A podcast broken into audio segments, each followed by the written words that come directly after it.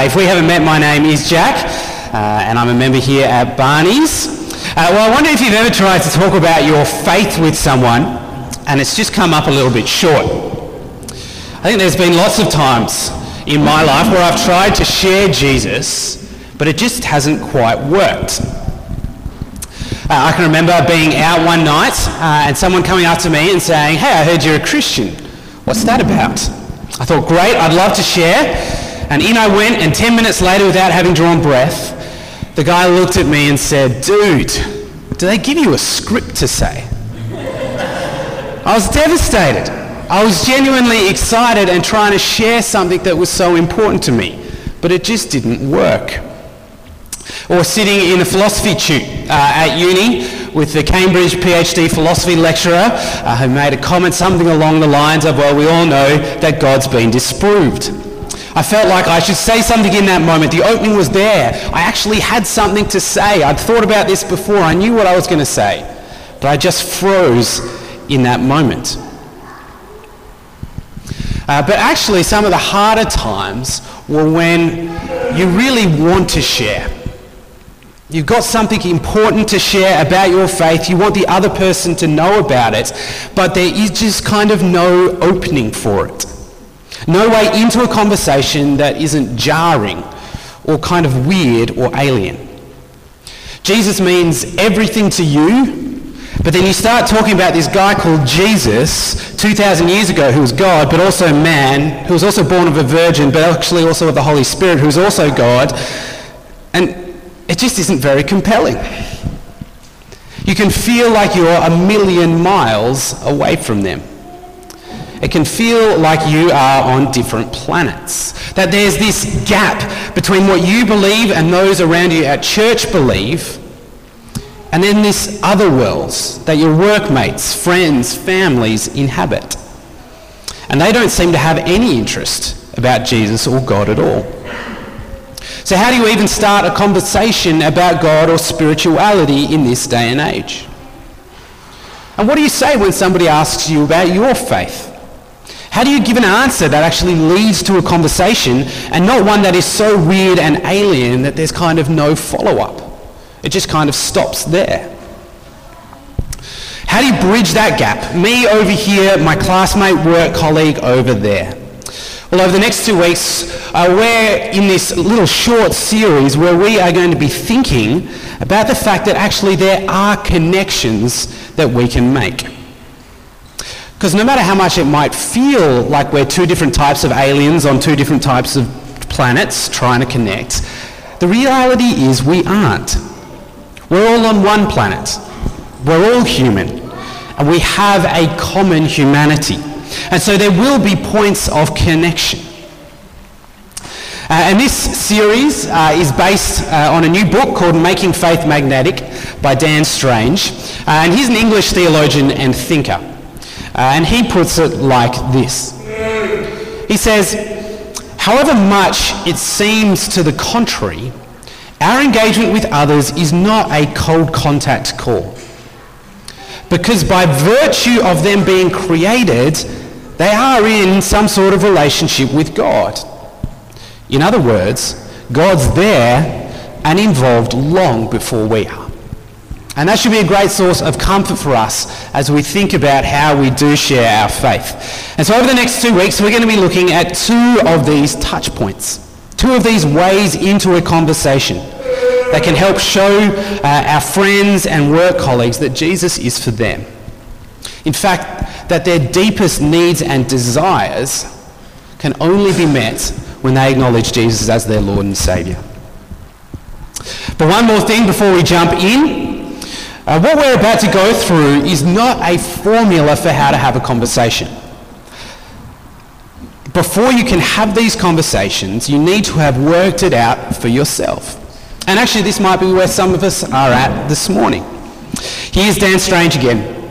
He puts it like this. He says, what Jesus in the Great Commission calls disciple making is nothing other than allowing the gospel to transform every part of our lives. So our evangelism should flow out of our discipleship rather than being an add-on activity.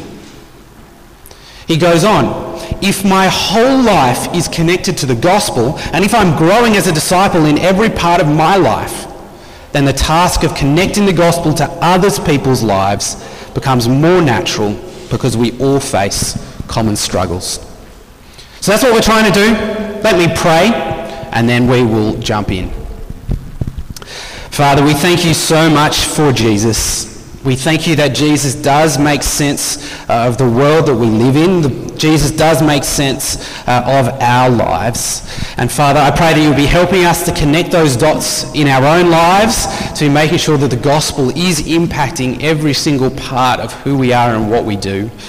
And I pray, Father, that as we do that, uh, our love for others uh, and the glory of Jesus might overflow in our lives, uh, that others might see it and might understand how much uh, he can mean to them.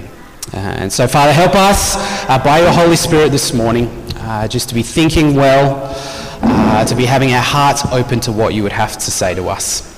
And we pray all of this in Jesus' name. Amen. And so we are jumping in uh, with what Dan Strange calls totality. Uh, this is the touch point we're looking at this morning. And basically, totality just means questions about connection. Uh, as humans, we all have a sense that we are a part of something bigger, that we are connected in some way to something beyond us. We want to know that we are not alone. We want to know that we have meaning, a higher purpose in this life that we have a place in this world. Uh, and you can see that uh, as you have a look at our culture. Uh, if you go to the footy, uh, you'll know that it's more than just a footy game. People turn up religiously. They're a part of a tribe. They have ownership. It's their team. There's this sense of connectedness from when the siren goes and for two and a half hours you're immersed collectively in this game. It helps explain the marketing campaigns of both the Crows and the Power. We are Port Adelaide. We fly as one. What does that mean? I don't know. But it's the vibe. And the vibe is that it's tapping into this sense of connectedness. We are a part. We are connected when you join in with this team. Uh, we see this in other places as well. It's the same thing that drives people to spend too much time at the pub. Uh, it underpins our drinking and drug culture in Australia. Think about it for a moment. What are drugs and alcohol? Ultimately, they're social lubricants. That is, they allow you to connect to others in ways that you couldn't in the day to day. There's a sense in which you take them that you feel alive, that you are a part of something bigger. It allows you to connect, particularly if you find that hard. Or think even of mindfulness and thankfulness trends. Uh, these trends are about being grounded, about connecting with nature and the world around you. It's about being thankful to whatever force there is out there in the universe. Mindfulness and thankfulness are ultimately about connectedness.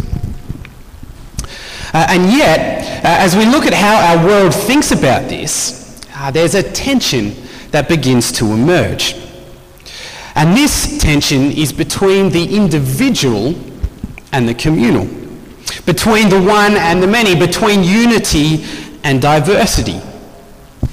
Because while we all want to be a part of something bigger than us, we don't want to do that at the expense of the individual.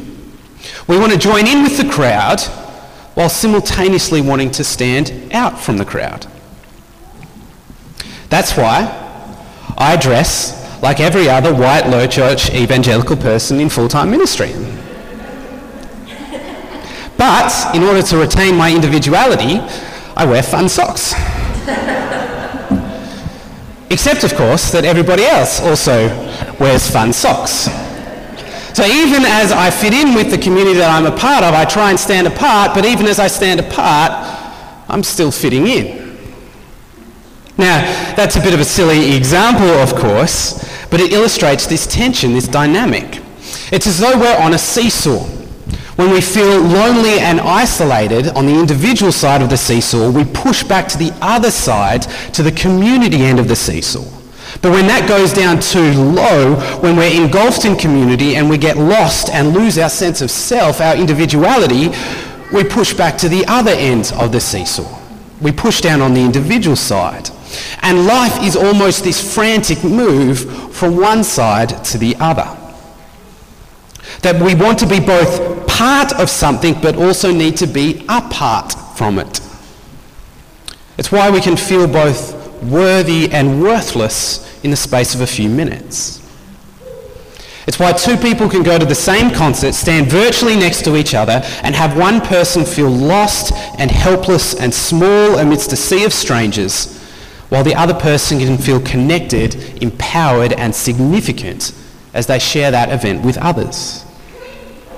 And this tension our world doesn't deal with very well. Facebook's whole vision and commitment is to connect people in ways that have never been done before. Here's how Mark Zuckerberg described the vision of Meta in 2018. He says the idea, the vision of Meta is to give people the power to build community and to bring the world closer together. You can see in that the ideas of connection, of community, of being a part of something out there. And yet, when we look around at our world, loneliness is at never before seen rates. And nobody really disputes that social media has played a huge role in this. Instead of bringing people together, it has fragmented cultures. It has created echo chambers. It has magnified extreme ideas which pushes our culture apart. Or take another example, take romantic relationships. Our culture has a particular narrative around relationships. Namely, that you should be in one, because that's how you will become complete. You will find ultimate connection with your life partner. That is the way to live the happy life. That is the way to be fulfilled. And yet, if you get married, and you're married for a significant period of time, you begin to get another message that comes from the other direction. You begin to get the ma- message that actually your marriage is the problem. That divorce really is a good option, that you need to do what's best for you. That's how you can achieve happiness. Sacrificing to connect with another person is really just dragging you down. You need to look after yourself. Those are two completely opposite messages. Our world doesn't know how to deal with this tension. It's lost. It's confused. And so, how does Christianity and particularly Jesus speak into and resolve this tension? Well, let's have a look at the biblical story and how it speaks into this idea of connection. Well, for Christians, the ultimate reality in this world is God. And when we look at God, God reveals himself in a really interesting way. God reveals himself to us as Trinity. Now, the idea of the Trinity might be a scary idea for you, but actually it's incredibly important as we think about this. Because the word Trinity is literally just two words mashed together. We have tri, three, and unity, one. God is both one and many. He is both an individual but also a collective. He's three persons but one God. He's completely unified in himself, but each person, Father, Son, and Spirit, as we saw in the Apostles' Creed, retain their unique distinctions and functions. And so, if this is God, the ultimate reality in the universe, is it any wonder that we see this paradox of the one and the many in the world around us? That this tension is imprinted into creation itself. That this Trinitarian logic underpins reality. And particularly for humans who are created, as the Bible says, in the image of God. Let's have a look at Genesis 1, 26 and 27 on the screen there. Then God said, Let us make mankind in our image, in our likeness, so that they may rule over the fish in the sea and the birds in the sky, over the livestock and all the wild animals, and over all the creatures that move along the ground. So God created mankind in his image. In the image of God, he created them. Male and female, he created them. A few things to notice are in that passage. Number one, we are made in the image of God. We are both distinct from God, but also connected. We are connected in that we are image bearers, but we are distinct in that we are not God. We are created things. Number two, God has created us male and female in the image of God. Again, we have both the one and the many then. There is one humanity, two genders. Distinct, but unified. And number three, we are created with a purpose. It is not an accident that we are here. It is not simply a survival of the fittest type situation. God has made us out of love in order to create a home for all creation. We are, as image bearers, to build cultures, to cultivate this creation. As humans, we are both distinct but also connected to the world around us. We have a place and a purpose in this world. But there's a problem, isn't there? Why isn't this working? What's happened to have tipped this balance? Well, because after Genesis chapter 1 and 2 comes Genesis chapter 3. Humanity rebels against God, and what Christians call sin is what has destroyed the connections that we had. We can see that in the way that Genesis 3 uh, is written. Number one, the connection between Adam and Eve is severed. Genesis 3:16, your desire will be for your husband and he will rule over you. We see there the perfect matching of the two genders is now frustrated and broken. The connection between humanity and creation is broken. Genesis 3:17, cursed is the ground because of you. Through painful toil you will eat food from it all the days of your life. But most tragically, our connection between God and humanity is severed. Genesis 3:24 puts it like this. After God drove the man out, he placed on the east side of the Garden of Eden cherubim and a flaming sword flashing back and forth to guard the way to the tree of life.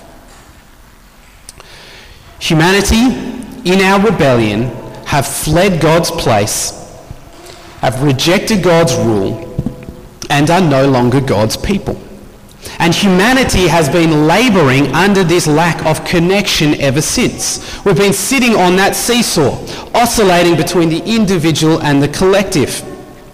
It's why we can feel at one moment connected and alive, and then at the next moment, cut off and dead. We can feel like we are kings and gods who can conquer the world, and next, feel worthless and useless, just like any other creature. So, what hope is there for us? Well, God, who is triune, who is love, who created this world out of love, has sent Jesus to take on human form in order to reconnect the world, to get the balance right between the one and the many.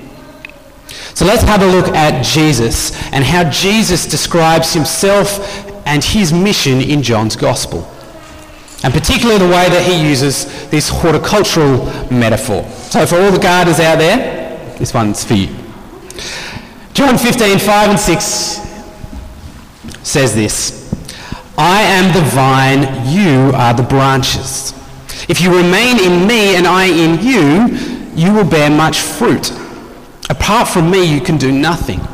If you do not remain in me, you are like a branch that is thrown away and withers. Such branches are picked up, thrown into the fire, and burned. To understand this properly, we need to know that Jesus here is riffing on this Old Testament idea of Israel as a fruitless vine. That is, Israel was supposed to be like a vine that flourished and provided fruit for others. And yet Israel was disobedient, and so it produced no fruit. And so Jesus here is saying, I am the true Israel. I am the true vine that produces fruit. And that if you are in me, if you are connected to me, then you will bear much fruit. You will flourish. You will have life to the full. You can see that connectedness language is all the way through it. In order for us to flourish, we need to be connected to the life source. No branch has ever produced fruit when it has been cut off from the vine. And Jesus has made a way for us to have life. Because it was through his death that we can have life. It is through the cross that we can have union with Christ, that we can be in Christ, that we can become connected with the triune God again. And notice as well that this balance is restored then between the one and the many. We are one with God, connected, but not at the expense of our individuality. We are still branches, still bearing fruit. We have a purpose and a place in this world. But we're able to do that because we are connected with this life source. But there's another element to this as well. We're connected to God, but connected to one another. Have a look at what John 15, 9 to 12 says. As the Father has loved me, so have I loved you. Now remain in my love. If you keep my commands, you will remain in my love, just as I have kept my Father's commands. You will remain in his love. I have told you this so that my joy may be in you and that your joy may be complete. My command is this love each other as I have loved you. Do you see what this is saying? If we are to be a part in the vine that is connected through Jesus to the triune God, then we are to keep his commands. That is, we are to bear fruit. And what is the fruit that we are to bear? Well, we are to love each other as I have loved you. That is, to be connected with others around you in love, because the triune God has connected with you in love. As individuals, we come to God and we get a new identity. But that identity pushes us to the communal. We are connected to all the other branches who are also in Jesus. And so my faith connects me with the wider church. As an individual in Christ, I am automatically part of a community that is far bigger and greater than I am on my own. An association that is bigger and stronger and longer lasting than anything we could possibly understand or imagine. We are connected to Jesus and to the church, not just for this life, but into eternity. And we are connected in such a way that our individuality is not lost or diluted, but instead where we are in our place, doing what we were created to do. The book of Revelation pictures what that time will look like, particularly in Revelation 7. And have a look at how the unity and the diversity is held together here in this picture of heaven. Revelation 7, 9 and 10 after this I looked, and there before me was a great multitude that no one could count, from every nation, tribe, people, and language. There's the diversity. We don't lose our individuality. We don't lose our culture. We don't become monochrome. But also there is unity, because that unity is about us all standing before the throne and before the Lamb, singing salvation belongs to our God who sits on the throne and to the Lamb. Through Jesus, our deep-seated desires for connection is met. The cross has reconnected us to God, and in doing so, we are connected with those who are also in Jesus. The cross has reconnected us to God, and in doing so, we are connected with those around us who are also in Jesus. And so the invitation to the world around us, to our friends and work colleagues, is that you are welcome into this connection. Jesus is so eager to give you life that he was prepared and willing to come and die for it. But it's not just a welcome, is it? As though this is just one choice amongst many. Because if this Bible story is correct, then there's an added urgency to this. That there is no other way for our world to find ultimate connection. Because without Jesus, our friends and classmates will remain disconnected and stuck to be perpetually searching. And so, as we finish, two thoughts to help us think about how this actually helps us as we try and share our faith. Two thoughts to finish with. The first one is this. One of the best ways to introduce people to God is to introduce them to God's community. A great way to introduce people to God is to introduce them to God's community. At 2,000 years on from Jesus, we can't see God, but we can see the community that he is building. We can see the impact in his church of a community that has been transformed, a community that is both diverse and, unified. Uh, I work uh, at Adelaide University as a chaplain there. And one of the best things I got to do last semester was walk into a Bible study group that met every single week that was completely diverse. Had three, it had four international students, one from Hong Kong, one from Singapore, two from Sri Lanka. It had two students from rural Australia and others just from Adelaide. It was split evenly along gender lines, men and women studying God's Word together. It was completely diverse. And every time I walked in, I thought, this is what it's all about. There is no other place in this uni that would bring this collection of people voluntarily together. People who genuinely enjoyed each other's company, who were learning from one another, who were diverse and yet unified in Jesus and the gospel. And that's what our churches should look like, isn't it? Diverse, open to all people, caring particularly for the lonely, for the outcast, for those who our culture shuns. They might not have a place in society, but they need to have a place in our churches. And we need to be cultivating this because this is the way that Jesus has loved us. He has cared for us in this way. And so we need to reflect this love. But as we think about our world, this is what we need to invite people into. Invite people to events, invite people to church, to let them experience God's love through his community, through his church. As we think about our friends and family, that's often the best step that you can take. As people look for connection, as they look for community, we can offer them Jesus' community. And as they experience the love of the church, we offer connection and community with Jesus, who is the true vine that gives life to the full.